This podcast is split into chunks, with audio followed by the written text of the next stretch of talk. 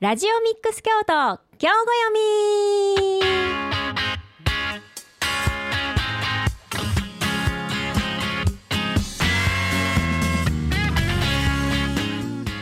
この時間は京都市北区上京区の FM870 ラジオミックス京都から京都の人も楽しめる今知っておきたい京都の旅や魅力的なスポットをご紹介する番組です。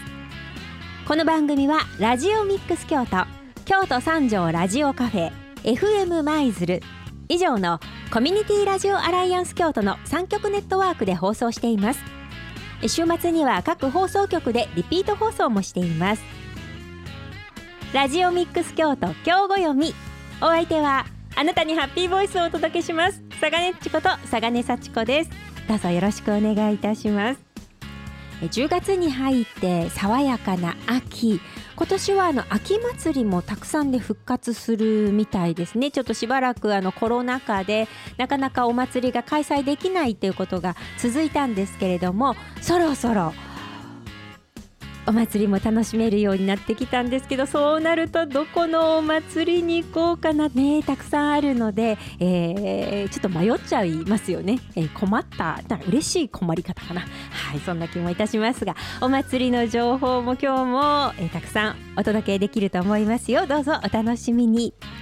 さあこの番組ではあなたからのメッセージやリクエストもお待ちしております。宛先なんですけれどもメールアドレスが fm870 アットマークラジオミックスドット京都。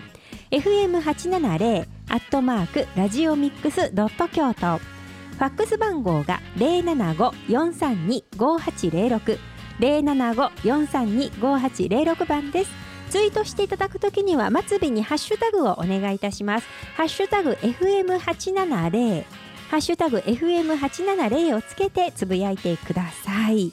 これすべてあのラジオミックス京都の共通の宛先になっていますのであの送っていただくときには誰宛てかサガネッチへとかね今日ご読みへとかそんな感じでメッセージを送っていただけると分かりやすくてとってもありがたいです。よろしくお願いいたします。さあ今日も京都の旅素敵な旅にお連れしますよ。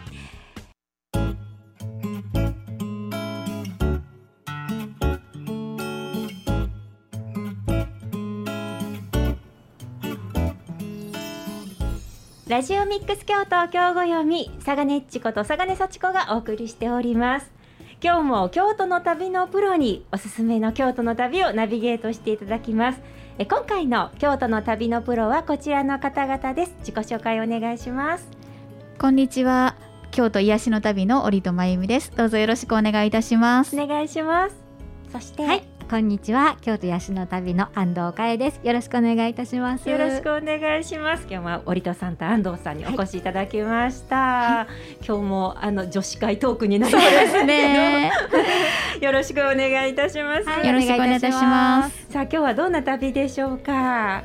そうですね。この10月の、はいお祭りシリーズということでいくつか京都のお祭りの話をした後で、はい、えー、手作り市のお話なんかできたらいいなと思っています。すねはい、楽しみです、よろしくお願いします。よろしくお願いします。はい。はい。まずあの10月の初めなんですけれども、はいはい、10月7日から10日まで藤バカマ祭りというのがありまして、はい、あの寺町界隈ちょうど丸太町から二条のあたりですね。高道行願寺とか下五稜神社さんを中心に、あのエリアに藤若葉の鉢植えとかをこう並べてね。はい、そうなんです。以前ね、はい、お話いただいたことありましたよね。そうでした、そうでした。とっても綺麗でね。はい、はい、あのあたりです、ね、そうなんです。もうね、咲き始めてましたね。そうですね。この間行った時、はい、ね、の紫の小さい花がね、ふわふわっとね。ねはい、そう藤バカマっていう名前はね、はい、よく知ってるんですけど、はい、あなんかどんなお花やったかなっていうのがなかなか思い出せなかったんですけど、ね、はい、うん、まあ今こう絶滅寸前種っていうんですかね。はい。はい。そうなんですね。もう皆さんまたこういろんな一生懸命ね、まあ京都府上げて育てられているということで、はいあの高度行願寺さんに藤バカマのあの匂い袋置かれているんです。すごくあの安安価で、はい、ね、え。ー、はい、藤バカマの匂い袋、藤バカマ作った。作った。はい。えー、いい香りしますね。そうなんですよ。なんか。はい、もう平安時代のね。あの女性たちが使われてたって言われていてなんかすごいその香りを嗅ぐと、そういう平安貴族のような香り勝手に言ってるんですけど。え。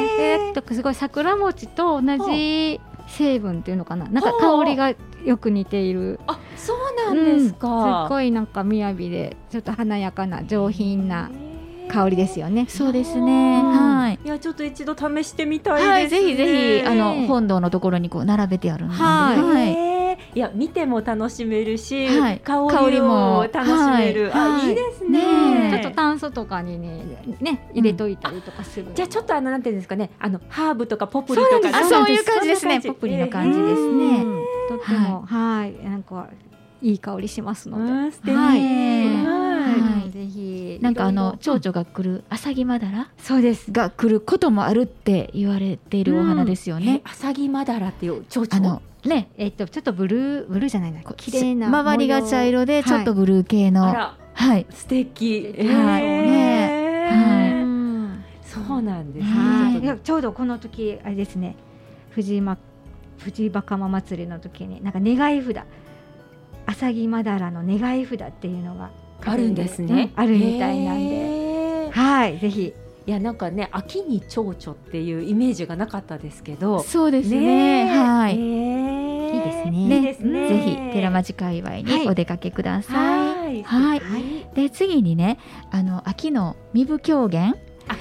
ね、はい、そう。あのいつもねその節分の時にはっていうお話してるんですけれども、えー、その時に収めた崩落を使って、はい、崩落割っていう演目を一番最初にされるんですね。あそうなんですね。はい、えっ、ー、と、はい、10月の8、9、10の3日間なんですけれども、はい、えー、お昼の1時から5時まで1時間ごとにあります。はい、あ1時間ごとじゃないごめんなさい。その間に 6,、はい、6演目ぐらい。あされるんですね。たくさんあるんです、ね、たくさんあるんです。はい、でそれの一番最初がその崩落割っていう演目で、はい、その時に収めた崩落を本当にバリ笑笑はるんですね。わなんかあのね私それねお話聞きながらまだ行ったことがないんですけど、はい、いやなんか気持ち気持ちよさそうっていうのも変ですなんかちょっと役が払われるような、ね、気がしますよね。なんかそう割ってもらうっていうのがね。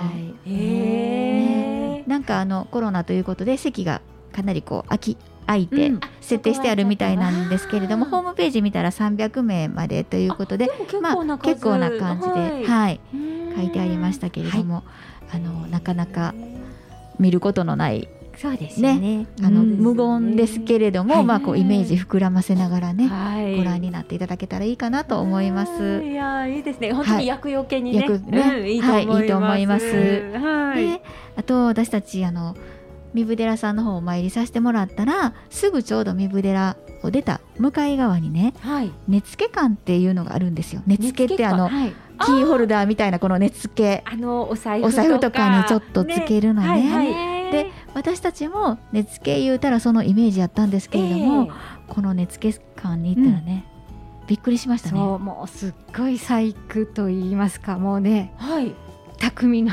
技。と言いますか。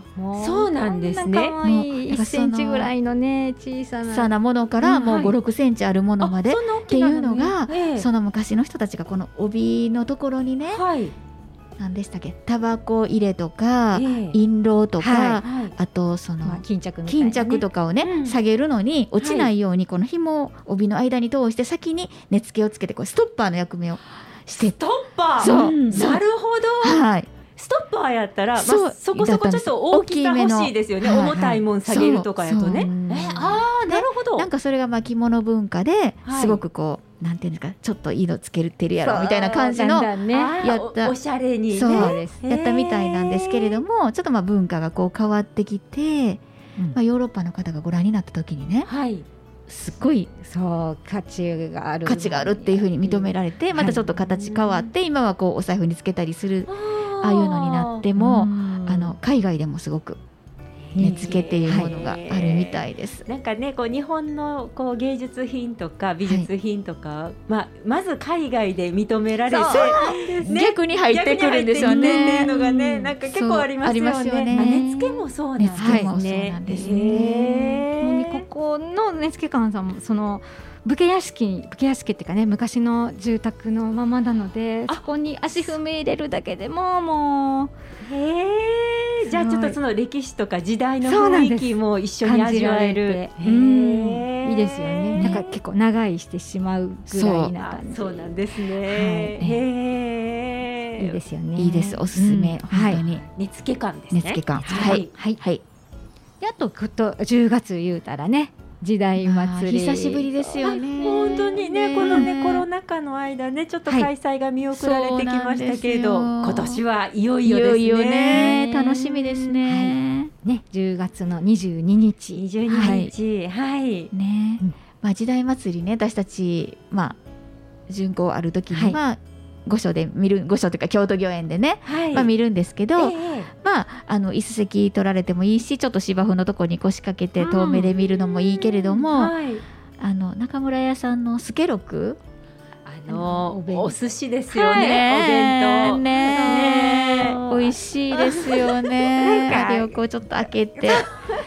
時代祭りを見ながら。なんかね。いやー助六いいですね。いいですよね。ねああいうねこうパカッとこう開けてね。はい。なんかいいな、はい、と思って、うん、なんかこう、お弁当もいろいろありますけど、なんかちょっとあのスケロクってあの、お寿司としてはもしかしたら地味な感じがするのかもしれないんですけどなんかお祭りの気分気分になるんですよ。やっぱりあの巻き寿司と稲さんがね。であのパッケージにあの歌舞伎のねやっぱり歌舞伎を見るときに食べたい歌舞伎のねこのイラストがねついていて、なんかこう華やかなね気分しますよね。ね。いいですよね。そういう楽しみ楽しみ方もあるし、それはいいな。はい。ぜひ今年は皆さん時代祭りにスケロスケロク。はい。まあなんかそのお昼間は静かなお祭りをね、まあみやばみやびなお祭りを見て、まあ夜はやっぱり鞍馬の火祭りに行きたいなと思いますね。火祭りもね今年、今年はあるのでね。ねね、楽しみですよね。もう京都のお祭りといえば皆さんなんかね雅な感じを思い浮かべられるんですけど、鞍馬の火祭りは、まあ、迫力ありますね。ね本当にびっくりしますよね。びっくりしますね。全然もう生徒同一日一日でもね。そう。でまあ火祭り行く前にちょっとなんか早めに美味しいもん美味しいもんとか思ってまして、はい、で私たちあのその出町界隈に2軒おすすめのお店があって、はい、一つはあのカーサビアンカ京都の方やったらわーと思われましたね。ねもうねやっぱし京都でいうイタリアンの言うたら。ねねはい。はい。ね今でがあの寺町をちょっと西入った南側ですけど、ね、お店の奥行きがね、はい、意外と奥まであるんですよ。そうですよね。間口はそんなないんですけど。こうねちょっと通路があって入り口があってでそのまた奥がまた深い、ね、で美味しいんですよね本当にね。そうなんですよ。もうパスタもパンも。も。もうね何もかも。美味しくって。ね。本当に。ね。でもすごい坂根さんが懐かしいって言わはった。なんかね 懐かしい。懐かしいですよね。でもねあのずっと、だから私たちちが学生の頃に、ね、何年前ですか？そうそうそうそう。数えんといてくださいなんですけど、ねね、はい、その頃からずっとなんですよ。ね、はい、やっぱ美味しいお店ってことですよね。はい。ね。ね。いいですね。ねはい、でまあパスタもイタリアンもいいけれども、ちょっとだけあの和食、いろんなこの美味しい野菜とかを使ってある出町ロロロさんっていうお店はね。ちょっとあのねえー、ひひひらがなでしたっけ？ロロロロロさんはひらがなですね。ロロロさんですね。はい、い。やば道で言うとどうなるんですかね？なんか出町の商店街、増形商店街から何筋目？二本目ぐらいかなちょっとあの下がったところなんですけれども、ね、ちょっと今出川通り通りにちょっと、はい、ちょっといったところなんですけれども、はい、普通のお家に靴脱いで上がらせてもらってね。あの大原の野菜をふんだんに使った、それもいいですね。美味しいしね。いいかなと思いますね。京都ならではの京都の雰囲気の、京都のお食事と思わはる人はぜひロロロさん、ね、いいでしょうね。ね。でいずれもあの予約してから行ってくださいね。うん、はい、その方が確かだと思います。ね、ではお腹のこしらえもできたら枕間の火祭りの方へ。はい。はい、まあ蘭殿にああ英伝に揺られて間違えました。英伝に揺られていきますけれどもね。もう本当にあのお昼間とは全然違って。迫力満点ですよね。もう本当に肩とかやけどねした感じに、そうですタオルの上にこの松明を、はい、置いてね。なんか火の粉パラパラパラパラみたいな。しながらねされてますよね。はい、かっこいいですよね。かっこいい。ね、で私たちその雪神社まで上がられるその夜中までいると帰れなくなるので、まあ最終の英霊に乗って帰ってくるんですけれども、その日に今年は鞍馬の火祭りと同じ日になってるんですけれども、はい、岩倉神社の火祭りっていうのがあってあそうなんですか。で岩倉って石に座る座って書いて岩倉、はい、の岩倉って書くんですけれども、ね、こちらも、ね、もう本当に真夜中、はい、えっとね2時に。夜中の2時に、えー始まるんですよ。始まる？はい。神事が始まるんです。まあ本当に神事ですね。夜中にしはる、ね、はい。はい、中に始まるので。ちょっとこちらもあのお日にちきっちり22日っていうことになってますけれども、はい、22日の夜がひょっとしたらその金曜日からの22かもしれないのでちょっと一度確かめられた方がいいかと思います。はい、はい、はい、もう夜中の2時にあの近くの町内の方たちが本当に紋付を着て小さい松明を持ってこう来られるんですね神社に。で神社でそれぞれお供物お供え物をこうされて、はい、で大蛇に見立てられた大きな松明が2体ありまして、はい、そこに火をつけられるんですよ。えー、どんなんやろう。そうもうすごい勢い、ね、迫力で、うん、でお神楽とかも上げられて、はい、最後火が消えた段階で子供みこしがまず出るんです。なので朝5時ぐらいからみこしが今度降りていくので、だもうだんだん次火が火が上がってくる感じなのでね、まああの始発に乗って戻るみたいな感じで、なるほど。はいそんな感じでもう。フルでね、はい、いろいろお楽しみいただけるなかなかね京都の人でも行かれたことは、はい、なかなかね、真夜中なので。知らなかったと思いますし、はい、ぜひ大好きな人はもうその火の粉が飛ぶのを見てるだけでももう飽きないしって言って、はい、言われてますのでね、い、いかなと思います。ぜひぜひです。はい、はい、はい、あでそうですね。まあお祭りって言ってまあイベントですよね。だとやっぱりこう手作り市とか、手作り市ね結構そうなんですよね。で京都だとまあいろんなところでされてるんですけど、まああの第一土曜日だと梅小路公園とか、梅小路公園はい、ここはやっぱりあの広いのでお子さんたちもこう遊びながら遊べますよね。お母さんお買い物したりとか ね楽しんでいただけるかなと思います。あとまあいつも言ってるんですけどあの百万遍の15日日は、ね、はい、15日は千音寺さんの手作り市がありますしあとね第3土曜日に山中油さんでマルシェが、山中油店さん、はい、山中油店さんで？で、はい、はい、あのー、あれが普段は駐車場に駐車場になっているところなんですけれどもね、はい、なんかね人とめのあの単語。の方から来るぼたもちがもう絶品なんですよ。え？いものまた食べたくなるじゃないですか。とろけるお飲むようなぼたもちとか。そんな、いや、もう本当に美味しくって私も一度買ってもうこの間もまた買いに行ったんですけどなんかね予約しといた方がいいよって言われてて、ねうん、もうすごい人気です。だから単語から持ってきはるんで作ったもの、はい、12時ぐらいですかね。そうですね。きはるのがつかはるんですよ。で出来たてを書い。いやもうちょっとそれ目指して早めに行かないといけないですね。この間もだいぶ待ってましたね。そうなんですよ。なかなかあの亀岡からの方からお野菜ね売りに来られてたりとか。そうそう無農薬野菜売られてるところもあるし、はい、あとコーヒーを出されてるところもねといろいろはいおおかき売ったはったりとかね。あとあの山中油さんの油で揚げはった揚げ物もあ置いてありました、うん、ね店先でね、はい、いやなんか美味しそうなマルシェ。そうなんですよ。美味しいマルシェ。こじんまりしてるけどすべてのお店がすっごいいい感じで、はい、うんね。ね、うん、はい。あと次は第4日曜日だと上賀神社さんで上賀茂手作り市がありまして、ここももうやっぱり上賀茂神社のその森森というかね、はいあの木々に囲まれてはい。またあのね神々しいあの上賀茂神社の本当ですよね、はい、いつ行ってもなんかこうすがすがしい心洗われるような、ね、気持ち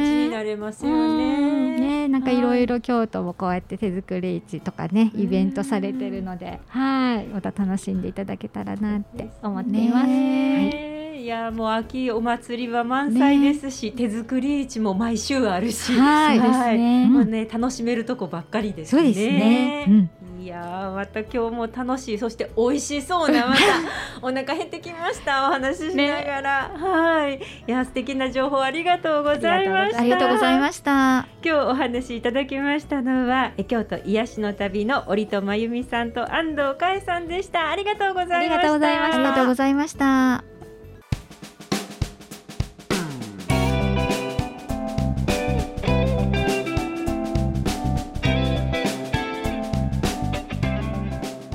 ラジオミックス京都京語読み佐賀ねっちこと佐賀根幸子がお送りしております。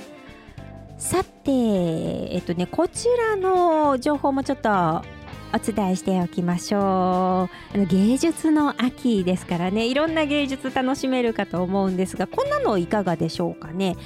えー、リンパや弱中の世界と鉄腕アトム初音ミクリラックマなどのキャラクターが時代を超えて融合。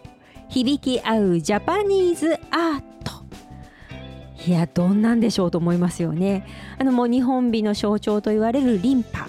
美しい日本画ですよね。で、えー、まあその結出した個性の絵師の伊藤若冲今も伊藤若冲のファンの方もたくさんいらっしゃると思うんですけれどももう本当にあの海外にも国内だけではなくて海外にもとても知られていて人気の高い美術作品なんですけれどもあのこちらのねえー、このリンパ若冲作品と一緒にご紹介する現代の日本画「リンネ」には日本のポップカルチャーを代表するキャラクターがあのこのリンパや若冲などの江戸時代の名画の一場面を借りてまたあるいはあのこのモチーフの一部になり変わって登場する。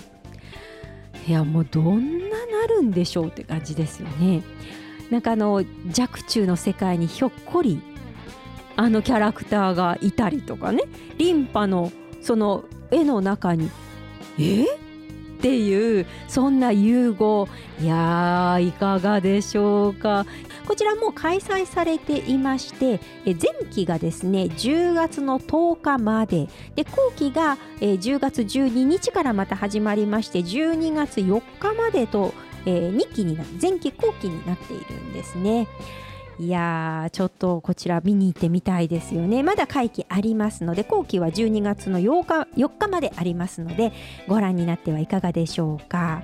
はい、え開催されるのが細見美術館岡崎にございます。細見美術館です。地下鉄東西線の東山駅2番出口から出て、えー、歩いて10分ぐらい。そうですね、えっと、ロームシアターのお隣というかちょっとご近所あたりでしょうかね。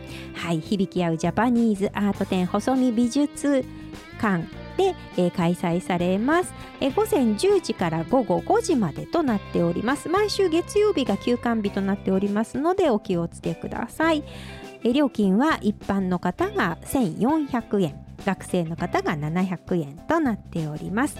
お問い合わせ細見美術館075-752-5555電話番号075-752-5555となっています。いやちょっと見てみたいですね。芸術の秋楽しんでみてはいかがでしょうか？